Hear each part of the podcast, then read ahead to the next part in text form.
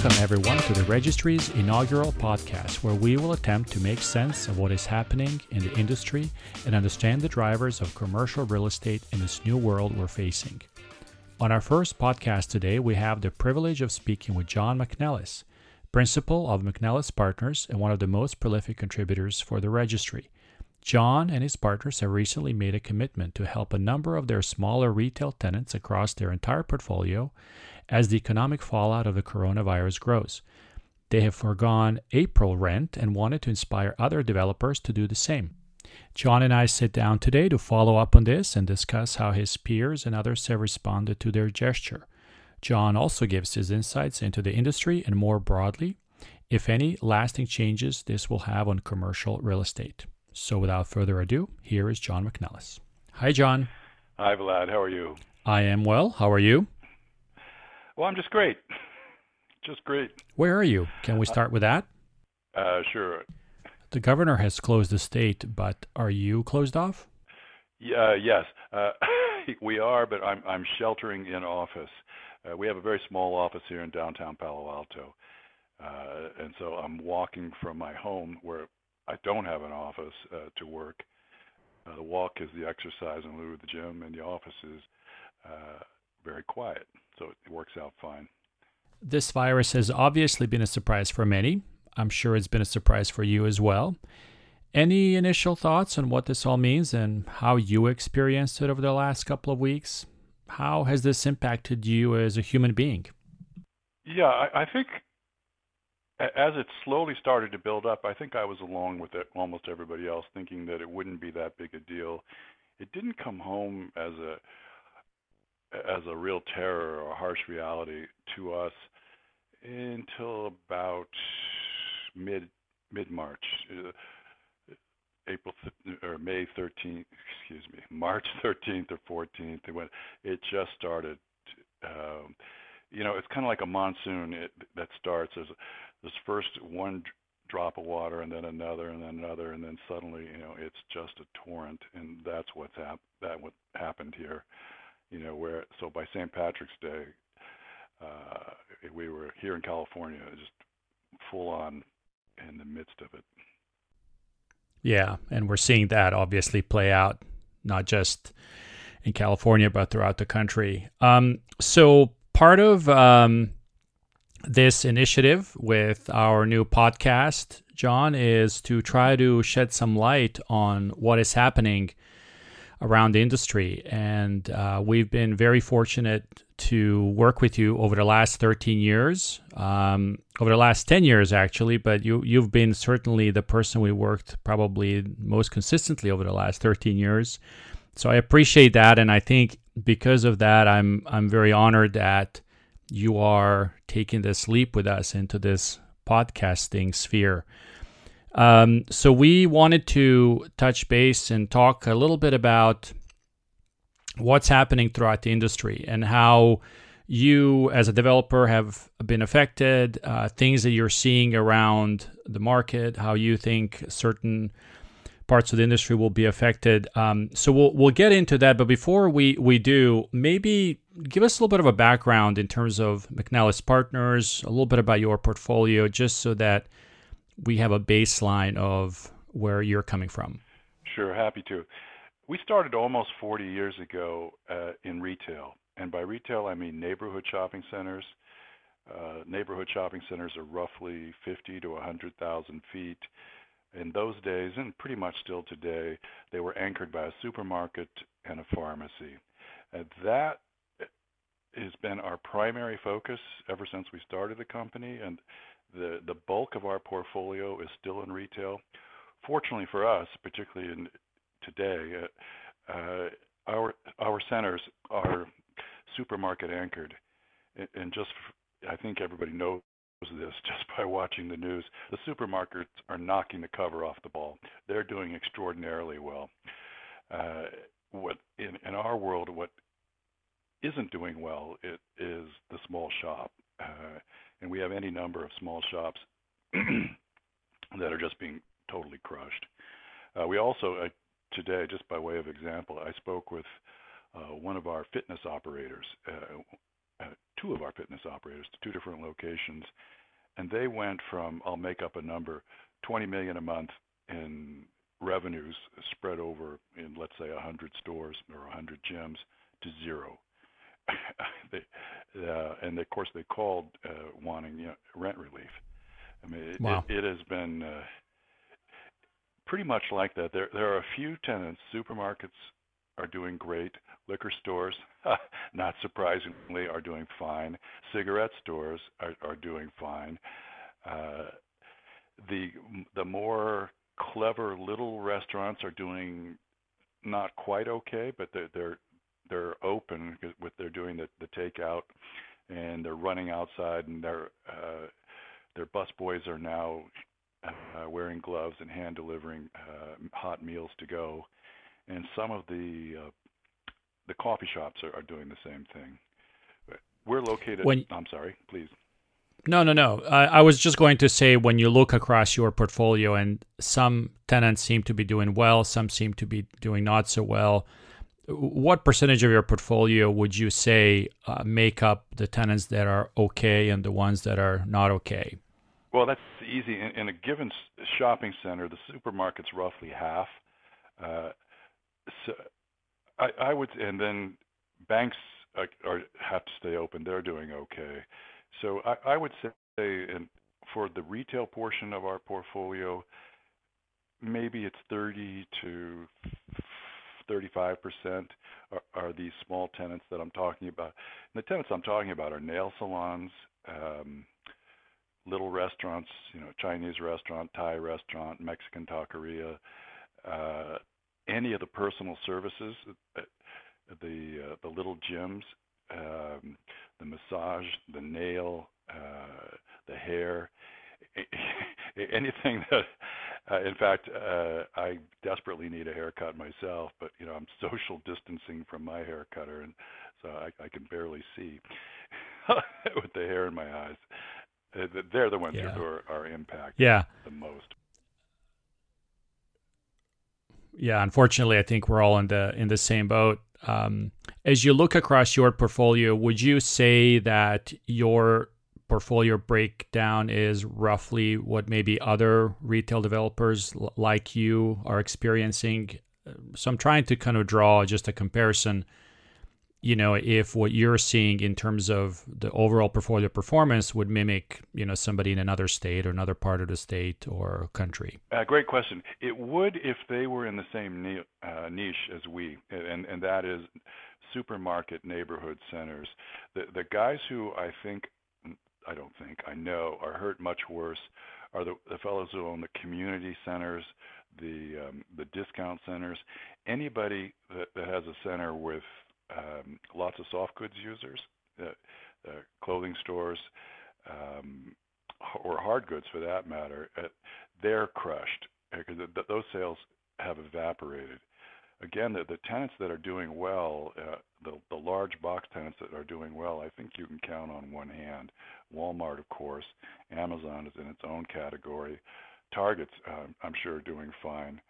But if you have a a box center that with, let's say, uh, Ross uh, or TJ Maxx or Burlington Coat, uh, any of those tenants, uh, and there's a whole suite of, of tenants like that, their their sales are off in, uh, entirely. In, in fact, they've, they've all shut down because they're not essential.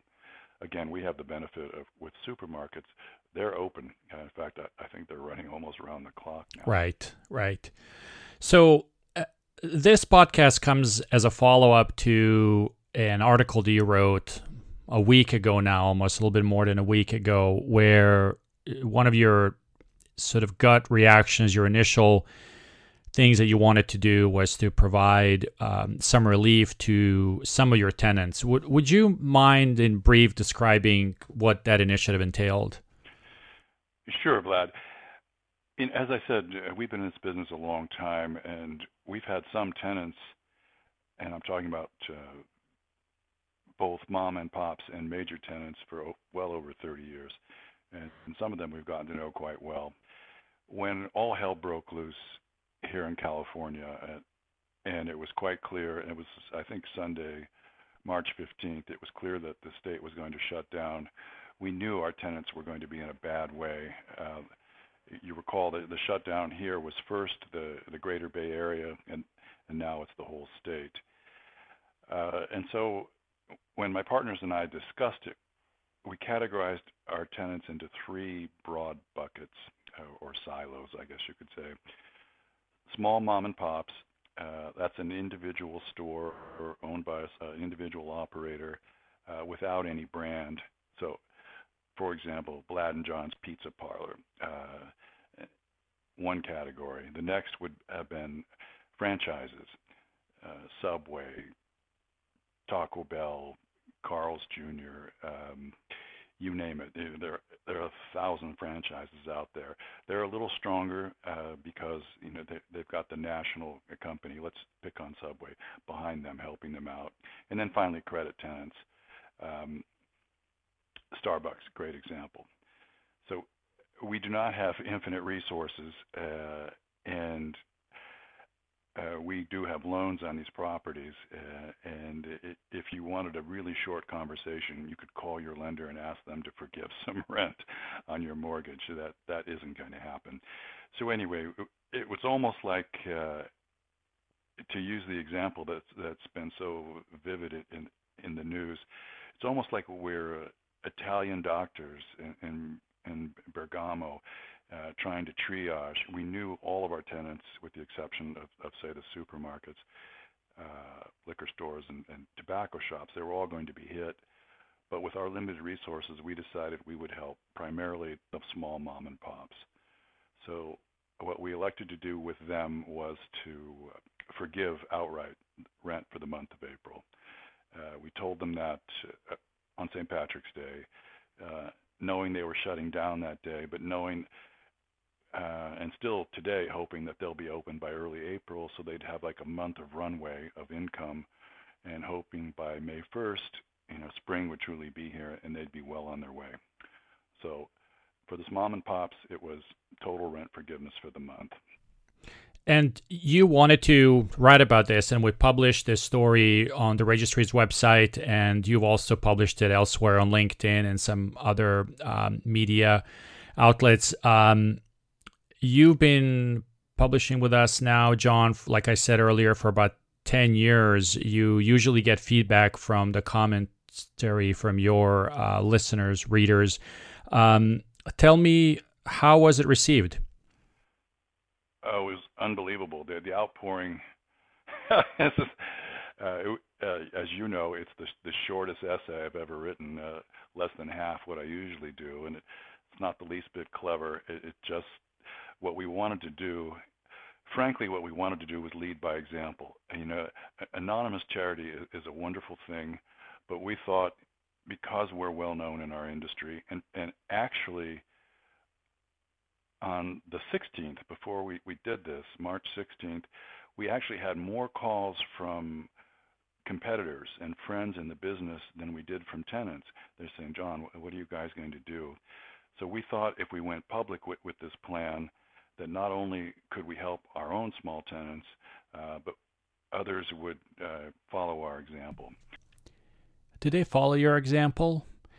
I should also state that a lot of your readers are primarily your peers, not necessarily uh, from the ranks of your tenants. So they are developers and people in the commercial real estate industry. So did you find that some of them really followed your example and did what you did? Well, at least 10 of them, uh, and these are private developers as opposed to the, the big guys, told me, uh, and, and by the way, the, the outpouring was amazing. I, I think I've done half a dozen newspaper interviews. Even People magazine interviewed me about this. So I know that, I, and we called it our retail Marshall Plan. I, I know that it got coverage far and wide. Uh, so I'm sure that others have. Uh, somebody sent me this morning a list the major uh, players in, in, our field uh, are not they're, they're, not forgiving rent they're just deferring it uh, but at least they're doing something. Meaning they will have to their tenants will have to pay the rent at some point right. but it, it will still have to be paid. Well, the, the Irvine Company, which is owned by Donald Bren, who's uh, I think he's the richest real estate guy in the state of California. I looked it up. He's worth 17 billion. Irvine Company owns any number of, of top quality shopping centers, and uh, I saw his notice. He was giving his tenants 90 days of deferred rent, April, May, and June, but they had to pay it back next year. So it's like a small loan. That's something. And then just to finish our, our program for the uh, the franchise tenants, the, the subway tenants of the world, we said that uh, we will match whatever your franchisor does. We, we didn't want to enrich uh, the franchisors because, as you know, that the, the little guys have to kick up fees every month to the franchisors. So we said if uh, they give you a break, we'll give you a matching break up to a full month's rent.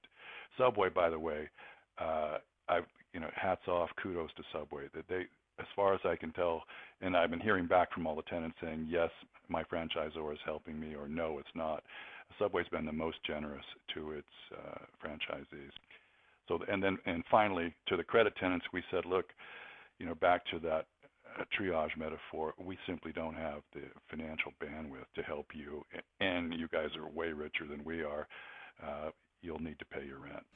I assume the the reaction from the tenants was positive. Have you heard back from them and how much this has meant to them? Oh, it was overwhelming. Uh, it, it, it actually, if you're a little bit sentimental or maudlin, it would bring a tear to your eyes. Uh, incredible response. They were so thankful, and, and one of them pointed out that this was so nice for you to offer it, so we didn't have to feel humiliated, you know, and come hat in hand on our knees asking for a rent reduction. And I, I think it really did provide uh, uh, a glimmer of hope, a, a ray of light. Like, oh my God, I don't have to pay this five thousand or ten thousand dollars. It, it it worked great. Uh, it's it's very rare that one's hopes and, and, plans work out so perfectly, and uh, this one really did. Yeah, well, that's that's I'm, really I'm, great. I'm thrilled.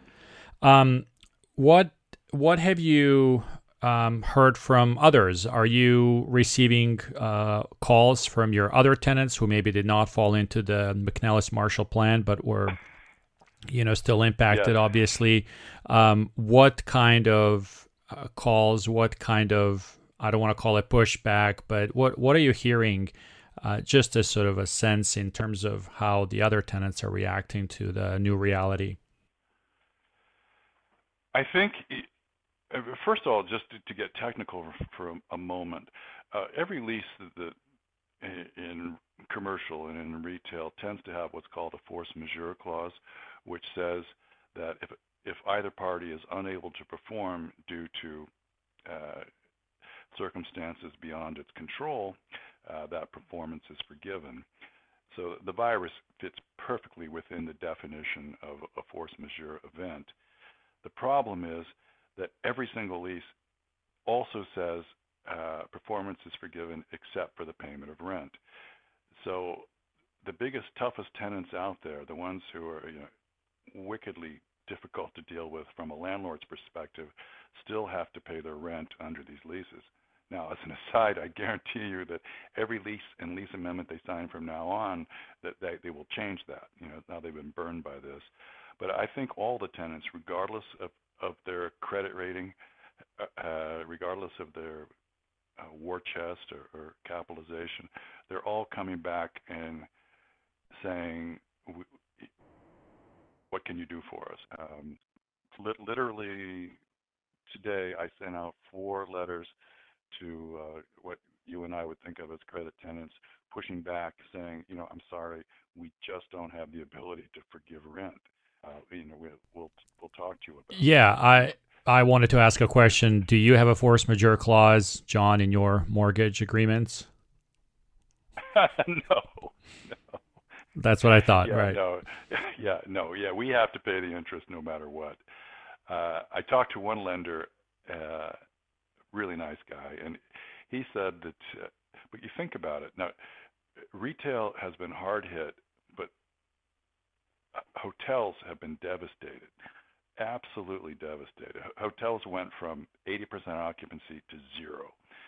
Uh, and so the, the, the hotels, in fact, I talked to two lenders about it. Uh, they're both in the same situation. They have loans secured by either a single hotel or, if uh, much bigger banks, they say they have a billion dollars out there on a uh, a whole portfolio of hotels or a chain, and suddenly there's no income at all. Uh, they're not forgiving interest in, in those situations, but they're deferring it.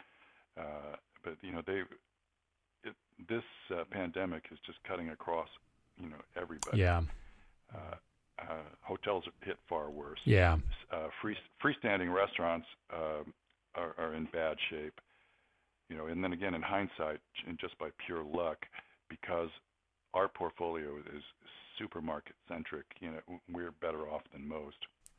Now that we're talking about some other industries, do you think this will have a lasting impact on retail? That's a great question. Uh, I think I think that unfortunately, or uh, depending on your point of view, or or the other way around, I, I think this will push even more people to Amazon. Will push even more people to the delivery side of the business. Uh, you know, everybody's doing that now, and they're getting used to it. And I, I think, you know, and as you know better than anybody, I've written about this for the last half a dozen right. years. That I think the winners in retail are those that can can can combine bricks and mortar with um, delivery, you know, with with internet presence. So it, you know, in fact, I think the line I used was Amazon and Walmart are like the Northern Pacific and Union Pacific right. uh, railroads, and they're marching toward each other across the Great Plains, and they're going to meet.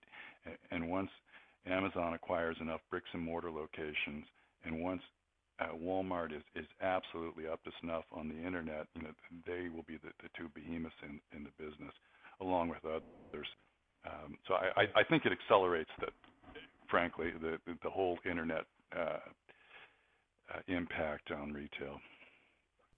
Right. And one of the things that we've that you've covered in I think several of your essays over the last few years, John, is um, this whole notion of you know delivery, the you know the Instacarts and the other sort of companies that are in that space, and they had a really hard time, I believe, prior to the virus being significant, and now you know there's a headline earlier this week that Insta, Instacart is looking to hire 300,000 people across the country as personal shoppers. Any any thoughts about how that might be, or do they become a feature of one of these big players where they acquire them and um, there's your network of last mile delivery people?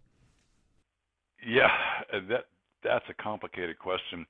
The problem, again, just let's accept for the moment that the last mile cost 12 or 15 dollars to deliver. Uh, and so I th- I still think that the Costco model where 10,000 units of whatever, let's say toilet paper, everybody's buying that, where the 10,000 units of toilet paper is delivered to to Costco, and then you and I, we drive the last one, two, three miles, and we go pick up our toilet paper there, and so it's our hour of time to do it, and our gas, and, and our hassle. Uh, now, for, for the 1%, they're going to say, I don't care. I'll pay that $15, right? And so I don't have to go to Costco. I'll have Amazon deliver the toilet paper to me. But once you mark to market, and once you say that the last mile has to pay for itself, once Wall Street stops underwriting all these delivery companies, um, Instacart, uh, all of the, uh, again, we talked about this before, the restaurant delivery guys, DoorDash, and so on. Once that they don't have Wall Street uh, fuel to uh, fill their tank, and you got to charge that 15 bucks, then I think that the market starts to evaporate because the 99%, in fact, uh, some I might do it myself for 15 bucks. Screw it. I'll, I'll go to Costco and pick it up. Do you think it could be underwritten by the Safeways and the QFCs and other people like that who don't have that network by feel, but feel that they need to have it in order to survive? You know, I haven't checked in a while, but I, I think Safeway actually charges you what it costs. They do, they do. Uh, I think they have a flat rate, and I think others do do as well. But that, but that's my point. Do they do they become the underwriters of such a such an offering rather than Wall Street? Well, I, I think Safeway, you know, Safeway views it. there's been home delivery from groceries from the first grocery store. There was there was home delivery in the 18th century and the 19th century. You know, you you'd stop by, you know, you you tell your grocer, you know, drop off the, the, the groceries, and it was just a necessary service. It, it wasn't right. a profit center. Uh, and I think Safeway views it that way today. So I think, and I don't use it, but I think they charge the, the ten or fifteen dollars. So they don't make money on the home deliveries, but uh, they don't lose it either. Uh, and I, I think the pure delivery companies are losing it. Right we're getting kind of far afield from yeah. the virus. Yes, we are. We are. Well, let's let's go back to um, some of your other holdings. So, uh, uh, McNellis Partners is not just a retail developer. You guys also own um, office product and some multifamily product as well. Um, what are you seeing, you know, in Silicon Valley around the office product? I've the office market has seized up. I don't unless a tenant is on the street unless a tenant literally has you know it, its furniture its reception desk and everything sitting on the street uh, or in a truck needing to be delivered every single lease is on hold. Everybody has walked from deals uh, and here's a, kind of an interesting thing. Right now you know the traffic in the bay area is, is like it was in 1955 or uh, you know it, it's extremely light why? Because the big guys, uh, Amazon, Facebook, uh, Google, and so on, have told everybody to stay home. So what interests me is is how well that's working. And if these guys say in, in a month or two months or how, however long it is before normalcy returns, if they say, hey, wait a second, you know that worked pretty well, having our guys work from home, you know, three or four days a week maybe we don't need these millions of square feet of, of office space anymore. Uh, I mean, maybe we can pare this down. So I'm kind of afraid uh, that the office market, and particularly Silicon Valley, uh, could be in for some, some rough times. But don't know, or it could could resume. Um, but people right now seem to be doing okay working from home. Right. And on any of your office holdings, are you seeing anything specifically evolve or it's just still too early at this point? Well, we've had a lease out for signature uh, uh, on one of our buildings um, now for several weeks. And the broker and I, we've had this kind of doomsday humor going back and forth. Like he's saying, John, if this lease gets signed, and, and I think it will, uh, this is going to be like the last flight out of Casablanca. that your, yours is the right. last one that's going to get signed, eh, you know, for a while, for months. Be, be, and be, the only reason is that the tenant has to leave its other space. It's too small, and, and it, they're already pretty well set to go. But you know, the, the office market is tough. I think the office leasing brokers are all going to have to start practicing their fly fishing skills. So, John, from everything that we've seen so far, are there any long lasting social changes that you anticipate might be happening? Is the handshake really dead from now on? DocuSign.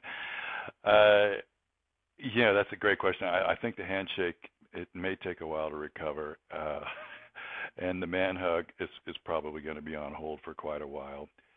Uh, just as as on a uh, not exactly lighter note, but there, you know, we've all been um, um, nesting at home uh, watching Netflix, and everybody's been saying, "Watch this series, watch that series." There's a series on Netflix. It's an Italian mobster series called Gomorrah, and you see the Italians, and they're such a friendly, huggy race.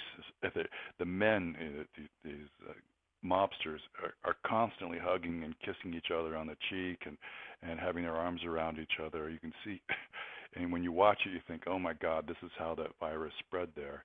You know, for the, we Northern Europeans, we we kind of are born with social distancing, so uh, it, it's not that big a change. But um, again, lasting effects. I, I think more home delivery. Uh, in my world, which uh, has the fortunate name of uh, being called necessity retail, groceries and pizza and nail salons.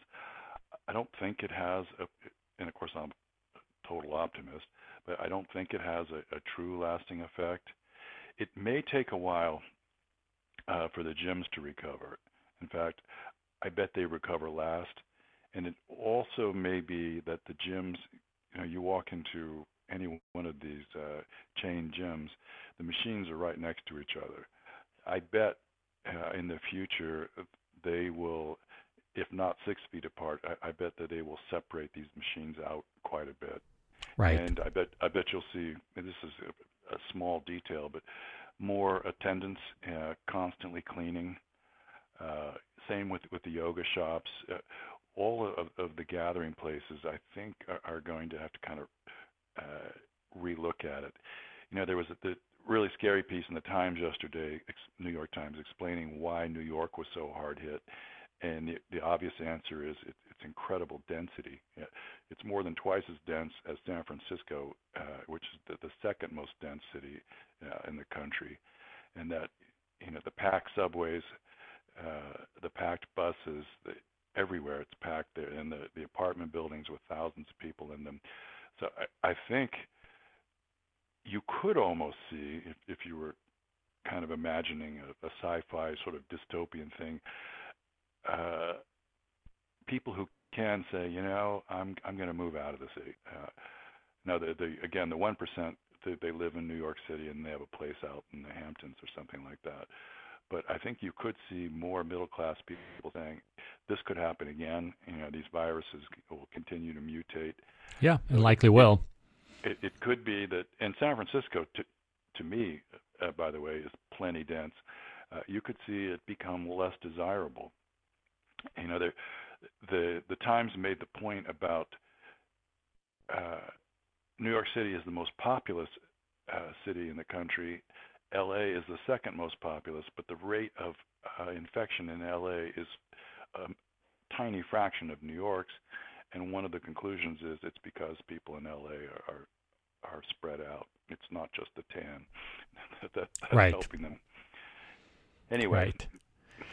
Great. Well, it. thank you, John. Much appreciated. Sure, I have enjoyed this session, and um, again, honored that we were able to kick off this podcast series with your participation. So I appreciate your feedback and look forward to more collaboration with you. Okay, my pleasure. Look forward to it. Thank you, Vlad. Thanks. Bye.